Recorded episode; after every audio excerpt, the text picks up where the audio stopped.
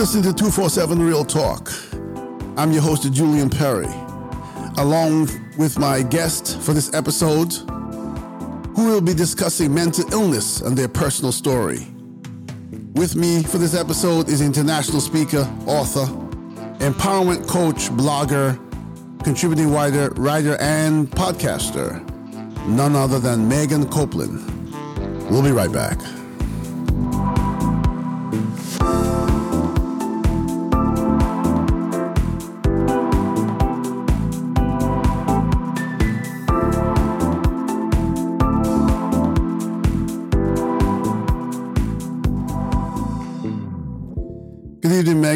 Welcome to 247 Real Talk. Thank you for joining me for this episode.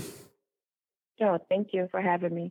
It's a, quite a pleasure. It's quite a pleasure. And uh, 247 Real Talk is all about real talk, so we don't waste much time. We jump right in. And so let me start off by letting my audience know that uh, the uniqueness about this episode will be your personal story with it, your personal challenges, and uh, your details as um, you've gone from where you started to where you are now. So why don't you start off by giving us an intro into Megan Copeland? Okay, so um, of course, my name is Megan Copeland. I am originally from New Orleans, Louisiana, but of course, currently I reside in Houston, Texas. And so I have a business by the name of Mental Rich, which is the mental health movement dedicated to helping young girls and women who um, experience and suffer from mental illnesses due to abuse, abandonment, and rejection. So that's what I'm currently working on now. Um, and just trying to bring awareness to the stigma of mental illnesses. Okay, great. So let's go. Let's go way back. Megan Copeland is a okay. child, and start from there and tell us, you know, your first experiences and and you know what brought you to where you are.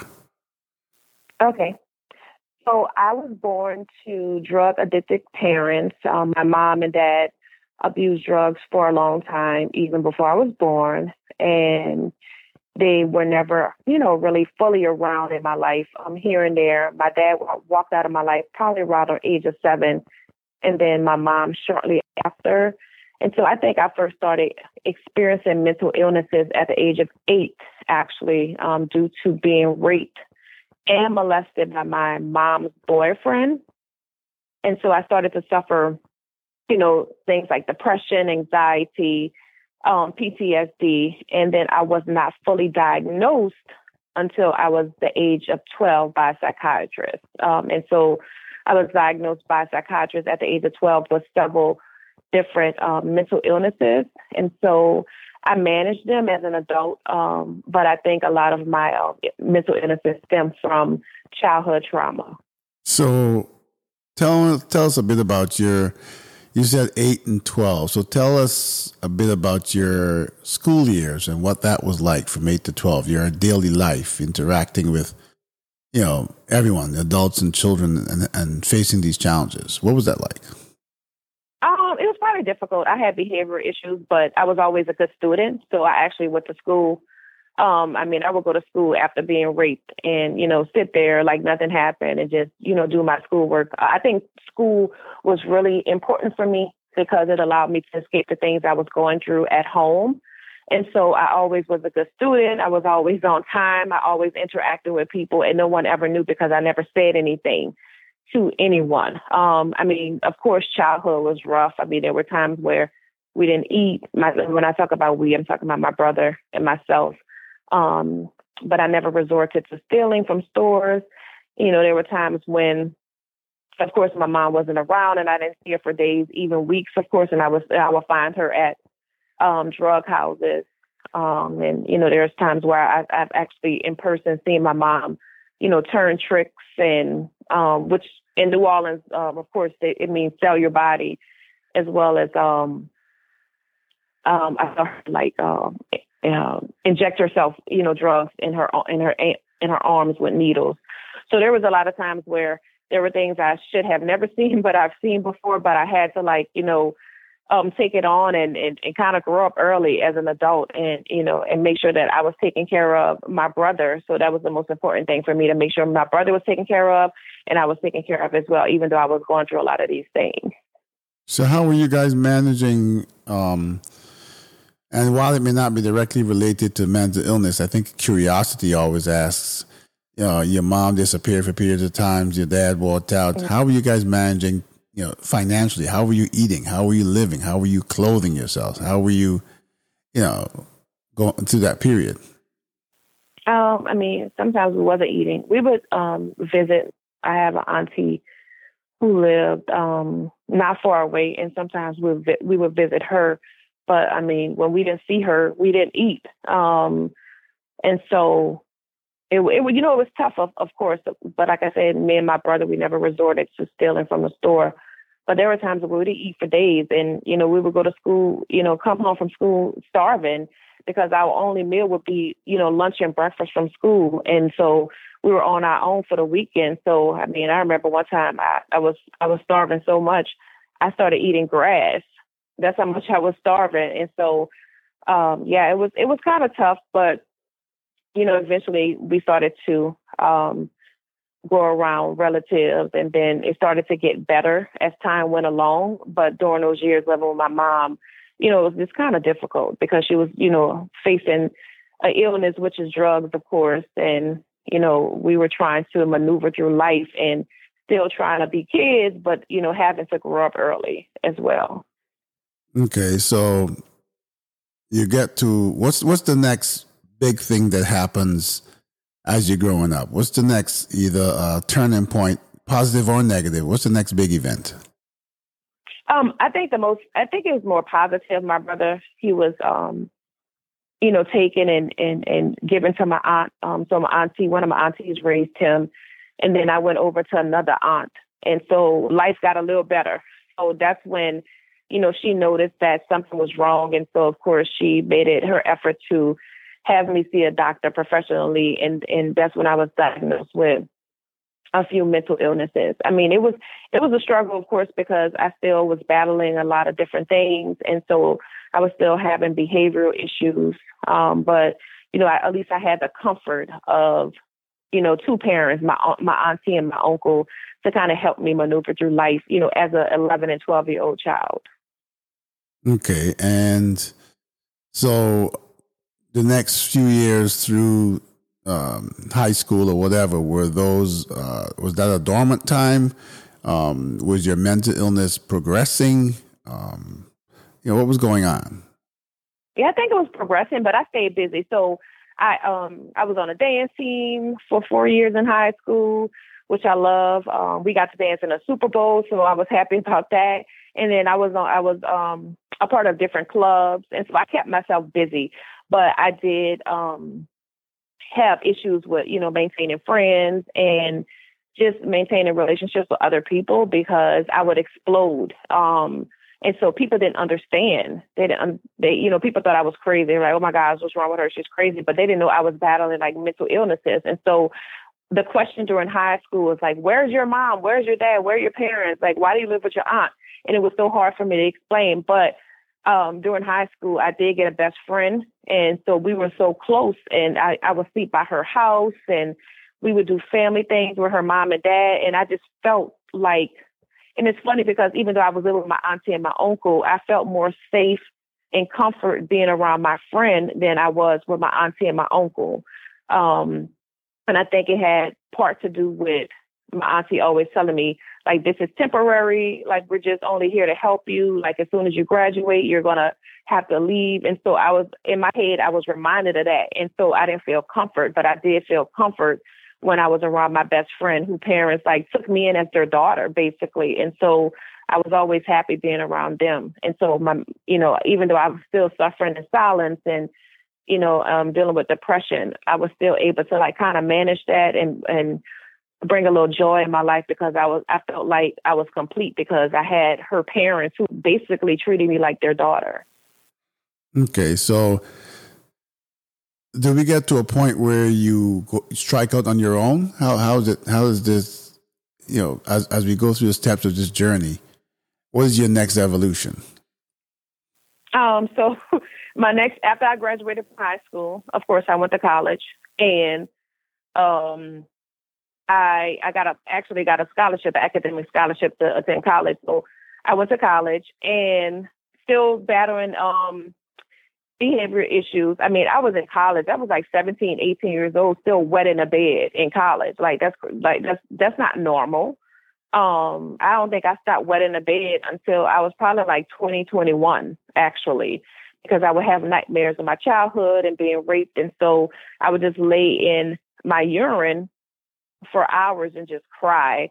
And so, but I still, you know, of course, had to, like I said, I was, I loved school. So I still got up, took my shower, I went to class, but I was still suffering from like depression, anxiety. And so, um, it got to the point to where like I, I, I had a mental breakdown and I failed out of school. I mean, going, going from um, receiving a full academic scholarship to failing out of school with a 1.8 GPA due to your depression and your anxiety, um, it's it's typically not normal. And so, yeah, that's kind of where a lot of the things went downhill from there after I left college um, and, you know, decided to join the military. So that's what I did. And was the military a positive experience? Yeah, it was pretty cool. But I mean, of course, um, still suffering from Ill- mental illnesses, seeing things I should have never seen in the military and how women were treated um, was a little bit different because I felt like the military was supposed to be a place of protection, and that wasn't a place of protection. And so I decided one day that I was just tired of it. And so I put on my uniform and I walked out the gate and went AWOL for four months. And so um, during that time, I um, I slept on couches. I um, I slept in hotels um, I just was all over the place. I was just I did my I felt like my life was just spiraling out of control. Here I was, you know, trying to make a difference in my life. Um, and I just failed out of college, and here I am now, walking out of a place where I felt like it would bring me positivity, but I couldn't take it anymore, and so I went AWOL for four months um, after, and then of course eventually I decided to turn myself in and was given an opportunity to stay in the military, but I decided to leave. Okay, so I'm not sure that we got to your. I have I have a feeling there's something more, you know, more there in the sense that. I guess I would ask, what was your lowest point? Um, I would say my lowest point is when I tried to commit suicide and I almost succeeded. Um, this was in college, of course. I took 70 pills. Um, one day I got so depressed um, I think there was like two different times where it was my lowest point. I think one as a child, um, probably around 13 or so, um, I got so depressed that I literally took my fingernails and scratched my face until all my skin started to peel off. And that was one um, um, experience. And then my other experience of my lowest point, I think, was, you know, um, taking 70 pills um, and telling the doctor, my fr- actually, one of my friends found me passed out and um, called the ambulance. And so um, I told the doctor just to let me die. I don't want to live anymore. And so they pumped my stomach, and then I had to um, be transferred over to a mental health facility. So I stayed in a mental health facility for probably about five or six days. And so I think that was just my lowest point. Um, well, one of them. I think I've had a, a, I think I've had several lowest points, but I think at this time of my life as a young adult, that was my lowest point. Okay, so was that their only um, interaction or stay in a mental health institution? No, I've stayed twice. So my most recent one was in December of 2019. I threatened suicide. Um, well, I don't think it was. I don't think I threatened suicide, but I actually just got frustrated with one of my friends, and I said, you know, what if I killed myself? What would you guys do if I wasn't here? And so she called the cops, and they came to my house, and you know, asked me if I wanted to see um, a doctor, and I said, yeah. Little did I know they were putting a detention warrant on me, and so I had to stay in a mental health facility, um, which was a, a, totally different experience than the first experience. And so, yeah, that was um, that was my second time staying in a mental health. So it was actually less than a year ago. And how long was that for? I, I was there for five days. Okay, so would you say, as an adult, would you say that the stay in the mental health institution is something that is beneficial to someone with those challenges?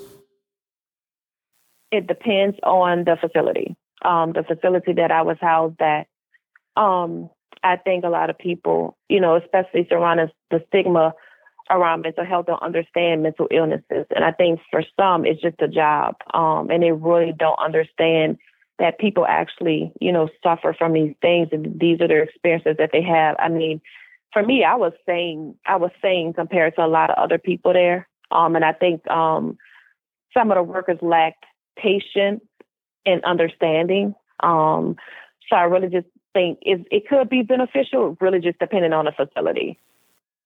Okay, so that definitely doesn't sound like the the catalyst, the thing that um, sort of uh, turned things around or catapulted you to uh, not only taking care of yourself, but you know, getting to a point where you started to be an advocate for mm-hmm. others. And and before I segue to that, I'm going to go back for a second on this most recent stay in the mental health institution, just to get your mm-hmm your frame of mind and some thoughts for you because here you are in 2019. I'm assuming that a lot of the processes that you had put in place to help others who had gone through or going through the same struggles you have were active. And you, at this point, to many of those that you help, are a role model. Am I correct mm-hmm. in that mm-hmm. assumption? Yes. Okay. Yes, so, try to be. Um, what was your reflection? I mean, you you after having to spend those five days in the mental health institution, uh, yeah, you know, what were your thoughts pertaining to what you do for others and where you found yourself at that moment? Um, I would say staying in the mental institute this last time, um, I had to. I realized that I had to be an advocate and voice for other people because, like I said, there were a lot of people that didn't have a voice. Um, we were forced, you know, medication. And so I had to tell the nurse in a text, like, hey, um, I'm not taking this medication. Like, I'm not taking, you know, depression medication or anything because I, I had never, you know, taken um, medication outside of being diagnosed um, when I was 12 years old. And so it had been a long time since I had taken, you know, any medication for mental illnesses. And so, of course, I was struggling with some other, th- you know, health issues. Um, with low iron, so I needed my iron pills, and then I had some vitamin C deficiencies as well as some vitamin D deficiencies, and so um, they wasn't giving me the medicine for that. They wanted me to like basically take you know anxiety and depression medicine. So I had to be a voice for those people who can speak up because, like I said, um, you know I don't want to you know talk about other patients or go into like much detail, but I realized, hey Megan, some of these people don't have a voice and you have to stand up for them and you have to be the voice for them and, and advocate for them and let people know that these are the things that's um, happening in these mental illnesses, mental facilities, excuse me, and you have to be a voice for them. And so that was like one of the turning points where I decided, hey, um, I need to talk. I need to tell people what's going on. I need to I need to be a voice for all for all people um, and that's when I decided to make sure that I took my um, company to the next level and um, really focus on advocating and um, bringing awareness to mental illnesses and creating a movement movement actually. So um, yeah so that's what the point was for me. Okay so assuming that you know that um, what happened with this last stay in the mental health institution was was kind of um, maybe things going a bit out of your control because I'm not sure they should have gone that way anyway, based on, on um, you know, you making that statement and then, you know, mm-hmm. calling the cops and all that. But as an adult, as as you went from, you know, being out of the military to to the point where you started the your business, the organization, and felt uh, that empowerment to empower others were there any other times in your in your journey where you hit that critical point um, where you could have gone one way or the other? Yeah, there were a couple of times. I mean, moving to Houston, actually, I moved to Houston back in 2013 or so, and I lived in my car for six months. I was homeless. I had I had nowhere to go. I didn't know people here, um, and so you know I cried every day. And so I got an opportunity to join a church and I met one of my friends there and I told her the situation. And so she got me into a homeless shelter and I stayed there for a while. And I had people advocate for me and said, Hey, you know, we see so much in you, right? And so that's, a, that's one of the reasons why I also want to advocate for other people because I had people advocate for me and say, okay, we see so much in you. I mean, I was living in my car, you know, finishing up my master's degree and living in my car and um, you know, people saw potential in me and helped me find a job. And so that was one of the turning points.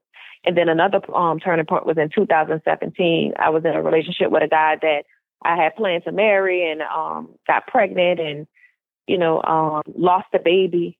And that that same week I lost my job as well. And so I was like, okay, here we go again. I was like, okay, I was like, God, what's going on? Like you don't I don't think you like me too much because I'm going through all of this stuff and I and I'm I'm laughing about it because um you know you have to instead of like crying you have to laugh and so you know you have to take accountability for your own actions sometimes but yeah that was like one of the um worst um parts of my life. I mean literally I was so depressed. I would like just lay in a bed and then you know urinate on myself and I wouldn't leave the bed for hours. And so because I was so depressed but that was like one of the lowest turning points but I had to do something about it. And so um you know, I don't want to um, dwell on this and take too long, but you know, it was a turning point for me when I joined the church, and so everything started to like kind of manifest, and um, and then my life just started to, you know, kind of turn around from there. No, I, well, I don't. I, I want you to dwell on it because I'll say oh, this okay. to my I'll say this to my audience first of all. I've done now you know, several episodes on um, mental illness. Um, some of them from the perspective of someone that's purely professional, most of them from the perspective of someone who's lived the journey. And what I've yeah. learned from having these conversations is that no two stories are the same. And so, you know, some people may look at the episode list on, on, on the podcast and say, wow, there's quite a few mental illness. You know, why is he doing another one? But I mm-hmm. understand, number one, that, as I said, no two stories are the same. Number two, there are a lot of people out there that need help. There are some people who are suffering from mental illness who don't even know it. And yeah. and and the fact that, you know, in all the episodes, yours is the first where someone has actually referenced the church as being a big part of lifting them from one level to another. So this this episode is about the Megan Copeland story. And so yo, you you tell it like it is. That's why I keep probing because I okay. want you to tell it. Tell people about that journey as well. Don't leave out. Um, you know, for for those of us who believe that's that's probably the most powerful thing that ever happened in your life. So don't leave it out. Okay. Yeah, I think you know what I think that, and I always question myself sometimes, and I'm honestly grateful for the things that I've been through in life because I don't think I would be here if I had not been through the things that I've been through in life you know, because I want to be a voice for those people who um, don't have anyone. I didn't, growing up, I didn't have a, ment- a mentor. I didn't have anyone to go to and talk to about the things I was dealing with, right? And so I want to be that person for other people. And so I'm actually happy that I've been through the things that I've been through from actually being raped to being homeless to being in an abusive relationship. Um, you know, the list goes on. I'm happy because I don't, I think God chose me because he knew I was strong enough to deal with the things that I've dealt with.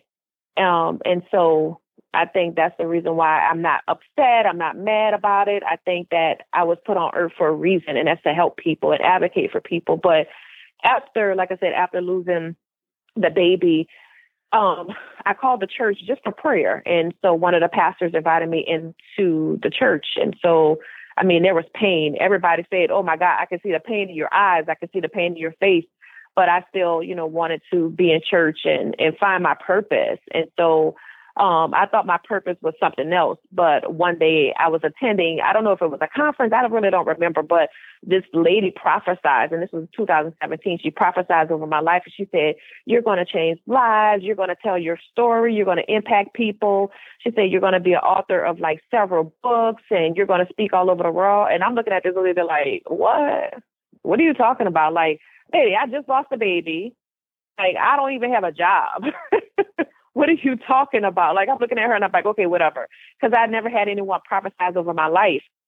And then I got an opportunity to speak um, a year later, like less than a year later, and tell my story. And I'm about to be a co-author of my third book. The book is being released next month, and I've spoken on different platforms. I've been featured on different platforms, and I had never thought that I would be talking about mental health. That wasn't my per. I didn't think that was my purpose or my or the things that I want to do in life. Like I love, you know, I went to school to be engineer, and so that's what um my degree is in. But I actually got my master's in human resources, and so I was living and breathing like human resources, and I was like, oh, I'm going to open up this company, and then all this stuff with human resources. But God was like, uh, uh no, no, you need to talk about mental health. And then I guess He brought that lady um to tell me, you know, that this is what I was going to do. So I've been doing, I've been, you know, advocating and talking about mental health ever since. So yeah, so the church has played a big role in, you know, helping me, you know, find my purpose and who I am, you know, as a person, as Megan. That that is fantastic. That is fantastic. Mm-hmm. We're going to continue on with your successes and, and the and the purpose of, um, that that you're driven by now. But something crossed my mind, and I'm going to uh, take one step back for a moment and ask mm-hmm. you what. Why you, you ended up in Houston, Texas, in your car with knowing no one? Why did you go there? Oh, for a job. So I actually applied for a job in Houston and job fell through. I guess they were having like some financial difficulties at the company. And so I got a call the Sunday because I was already staying in a hotel because I, you know, in my mind, I was like, okay, I got to get an apartment, but I got to get my first paycheck in order to present to an apartment complex. And so I was staying in a hotel only temporary. And so I had enough. I think I moved to Houston with like a thousand dollars to my name. And so I was like, okay, I'll have enough money at least to my first paycheck you know, to hold me over. So they called me and say, hey, you know, we can't hire you. We have to rescind a couple of offers. We're going through some financial difficulties. I was like, oh my gosh, like, what am I going to do? And it took me a couple of months to find a job. I was like living in my car and, and you know, going to interviews and hadn't taken a shower. And I was like, you know what? At least, I, uh, at least if I could brush my teeth and wipe my face, then I'll be okay. But yeah, that's the reason why I moved to Houston. Okay, so that ties in the story because I think many listeners will want to know what made you just pick up and move, and that you know that was an important uh, reason. It also shows that your resilience because you know having grown up with those challenges, and then here you are, and you you know you make this leap of faith, and and then it falls through, and I think that is that is there are many things we can say about character and, and people and mm-hmm. and and you know there are many people I think who who frown upon others who have had challenges, mental health challenges, or even mention the word. Um, and and I, and it's important for me to not only have your story, um, a, uh, have a spotlight, but others with your type of story because, like I said, first of all, there are people who walk around with a um, prejudice against people with mental health issues. And I think in many cases, I've seen the people who do that have their own mental health issues and just don't realize it. It's not a, mm-hmm. I've, I've learned from speaking to many people that it's not necessarily, it's, it's not the common cold. It's not, I sneeze and I, I got a runny nose and so I got a cold. It's not that evident sometimes. It's, it's, sometimes it's it's in it's in you and it's in your actions and it's in your own in your own head and the way you deal with challenges and, and the way you approach relationships and all these things that you don't realize you know that you're suffering from from a form of mental illness and mm. i think it's it's magnified in this period of the pandemic where people are quarantined and people are confined and they you know it it is because I think with human beings being social beings, I think a lot of people hide their masks, mask, uh, you know, their true personality behind certain things like like socializing, you know, um, extreme socializing, you know, where they're always out and partying and this and that, and they and it's sort of a fit in and it's sort of a cover for what's really gone through their life or what is really going through their life. And now that we exactly. have you know, we have COVID, and you know, you kind of find yourself sometimes in the home talking to yourself. Um, I think that we have mental health and mental health issues. That's going to be one of the big um, challenges uh, post COVID, whenever that is, um, that the that the world is going to have to to deal with. I think that a lot of people are going to come out of this needing a whole lot of help, and every story like yours and every other and everybody else who wants to come on two four seven Real Talk and and exhale and tell the world about their story. I think is important. I'm I'm, I'm committed to doing every single episode because I feel like there are many people out there who desperately need help, and so yeah. Um, I'm going to give you some time to talk a little bit about you know what you do right now and any experiences with uh, or any encounters with others that you want to share with us.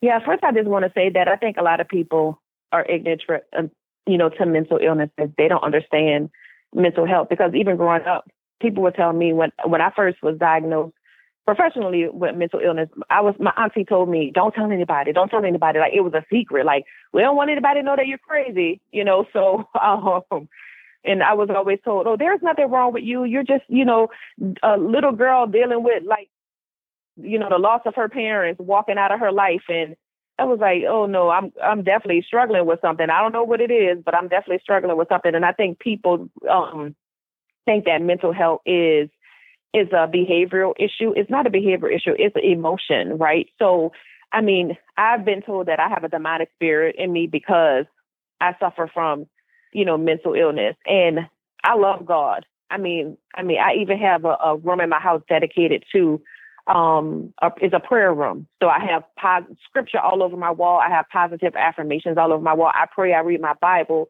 Um, I mean, I love God, you know, and so I mean, I can and it just is this like a on and off thing for me. It's a switch that turns on and off. Like I can I could be in here like watching TV or like reading my Bible, and all of a sudden five minutes later I'm crying for nothing. I don't even know why. So it's more of an emotion, you know, for me. And I think it's um a lot of people are ignorant and need to self educate themselves on um what mental illnesses is because if you haven't if you have not faced something I don't think you should judge someone for facing something because you don't know. I put myself in people's shoes and I walk in their shoes daily, but I may not know how it is to, you know, live a life of, you know, drugs because I've never been on drugs. Yes, I've had parents um, who've been in prison and addicted to drugs, but I've never um, been on drugs. Um, I've never touched drugs. So I can't tell the next person, okay, well, you need to put that, you know, that pipe down or that, that, um, marijuana down because this is this and this is that. Like I I'm, I don't want to be judgmental. I just want to you know people to hear my voice. I want to help people. I want to make a difference, and so that's what I'm trying to do now with um, the Mental Rich movement that I um, created about um, a year and a half ago. Okay, and you said that you've you're on your third book. Your third book is completed. Is that it?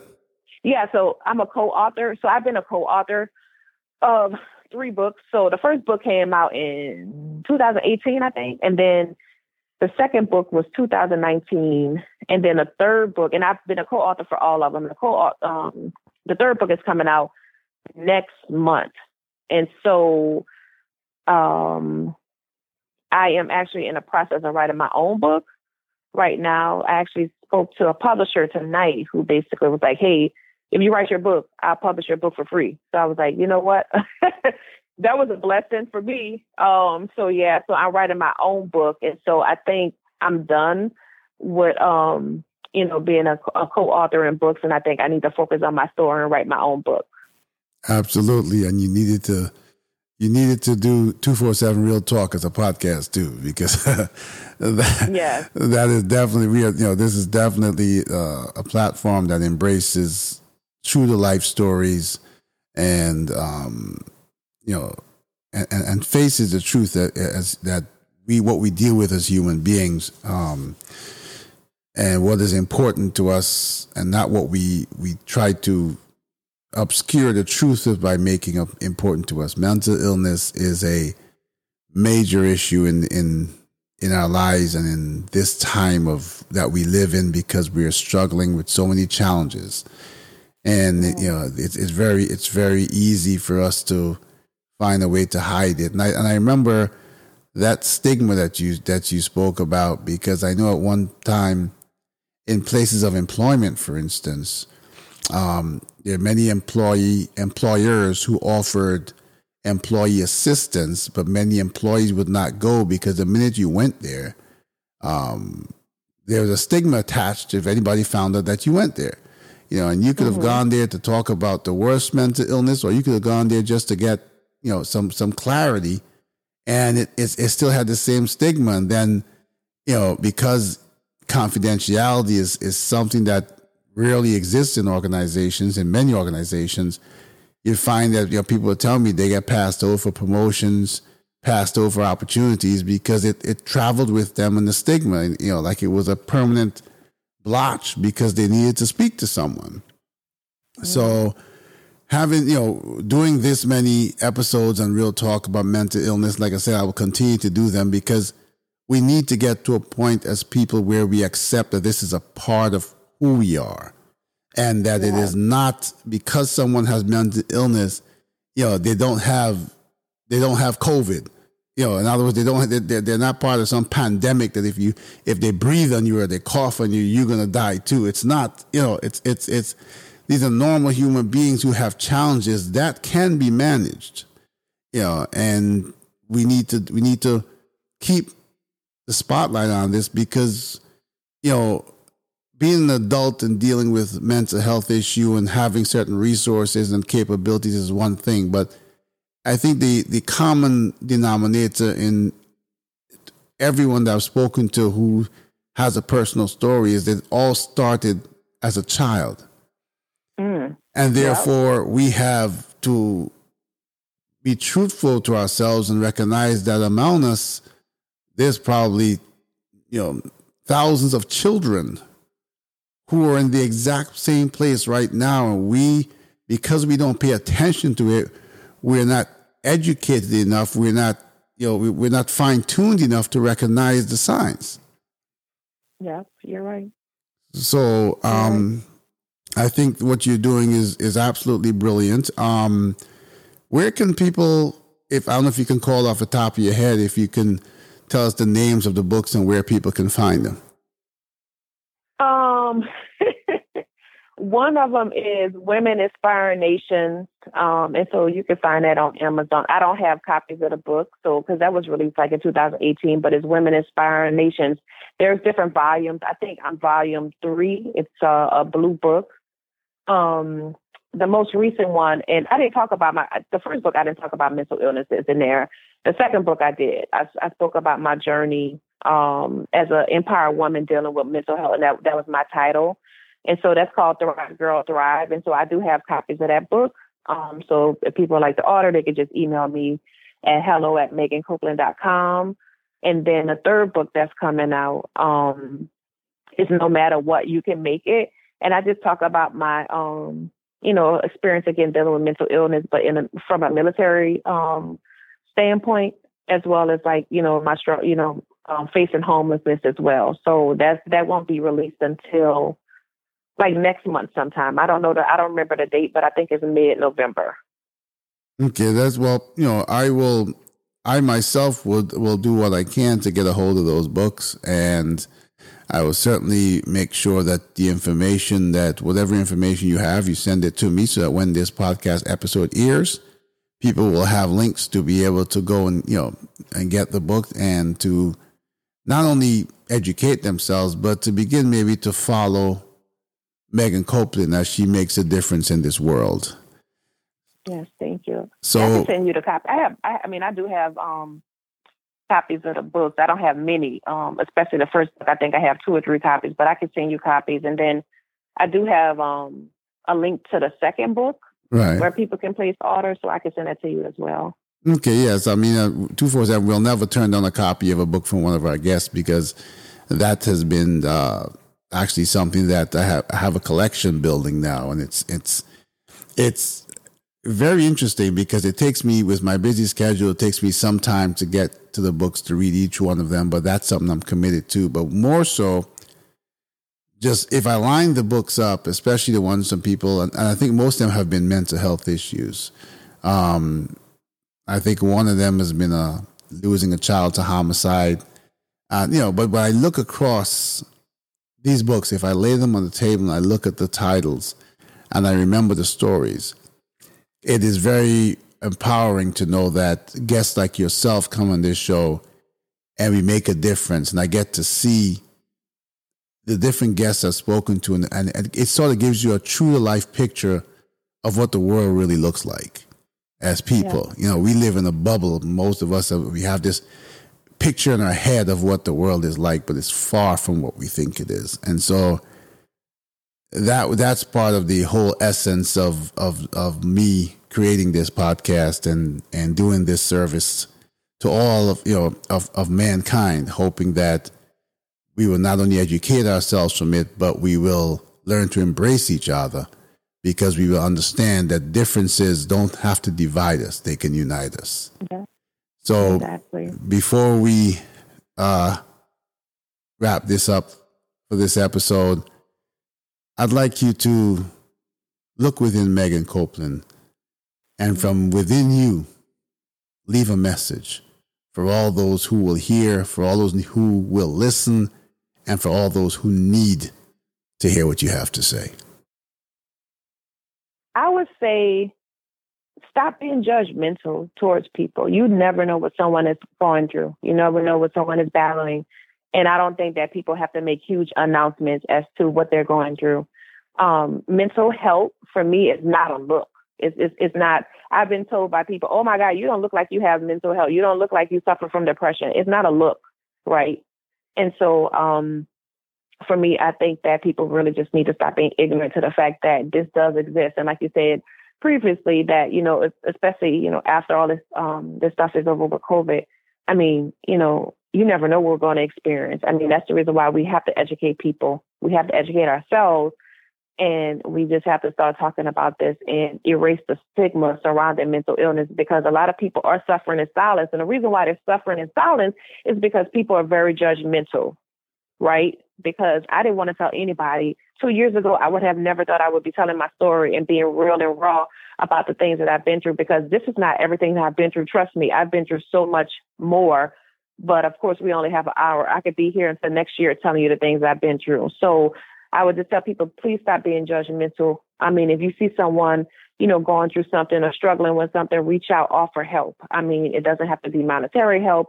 I mean, just offer just a word of encouragement, a word of advice, something, because little people who suffer from mental illnesses, all they need is hope, right? And so we just want to know that people are there for us no matter how that looks, right? So um, I think that's important to um, make sure that you're there for someone and just don't be be judgmental and just offer hope, offer help. Um, and yeah, that's that's pretty much it. And educate yourself. Um, if you have to, you know, read a book or ask questions or you know, um, just um, you know, Google search something just just to educate yourself on mental illnesses, do so because um, it's it's not right to judge someone because you never know what they're battling. And then you know, one um, discouraging words can be can in someone's life. You know, someone can take their life by one thing that you say. So it's always good to be encouraging. Great, fantastic last word. Thank you so much for being a part of this show. Um, and certainly, when you're when you finish writing your book and it's published, if you want to share that story in depth, you know, keep in touch and do you know, know that you are quite welcome to come back on here and continue telling your story. Awesome. Thank you. Thank you so much for being on the show. Thank you. Thanks for having me.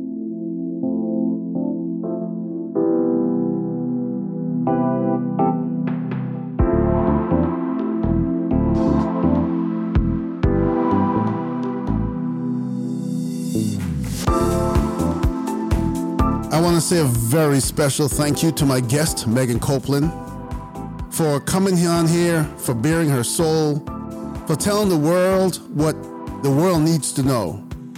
We need to understand that mental illness is a real issue amongst many of us. And with the world going through a pandemic now, we're all going to need to listen to each other, understand each other, not judge each other, but embrace each other. I also want to thank my listeners and supporters for your continued support. I'm reminding you that you can catch every episode of 247 Real Talk on your favorite podcast app. You can also head over to the website at www.247realtalk.com 247realtalk.net. We've got every episode and details about our guests on the website. If you'd like to leave me a message, or if you'd like to be a guest in the show, send me an email at podcast at 247realtalk.net. That's podcast at 247realtalk.net. Until the next time, do take care of yourselves and each other.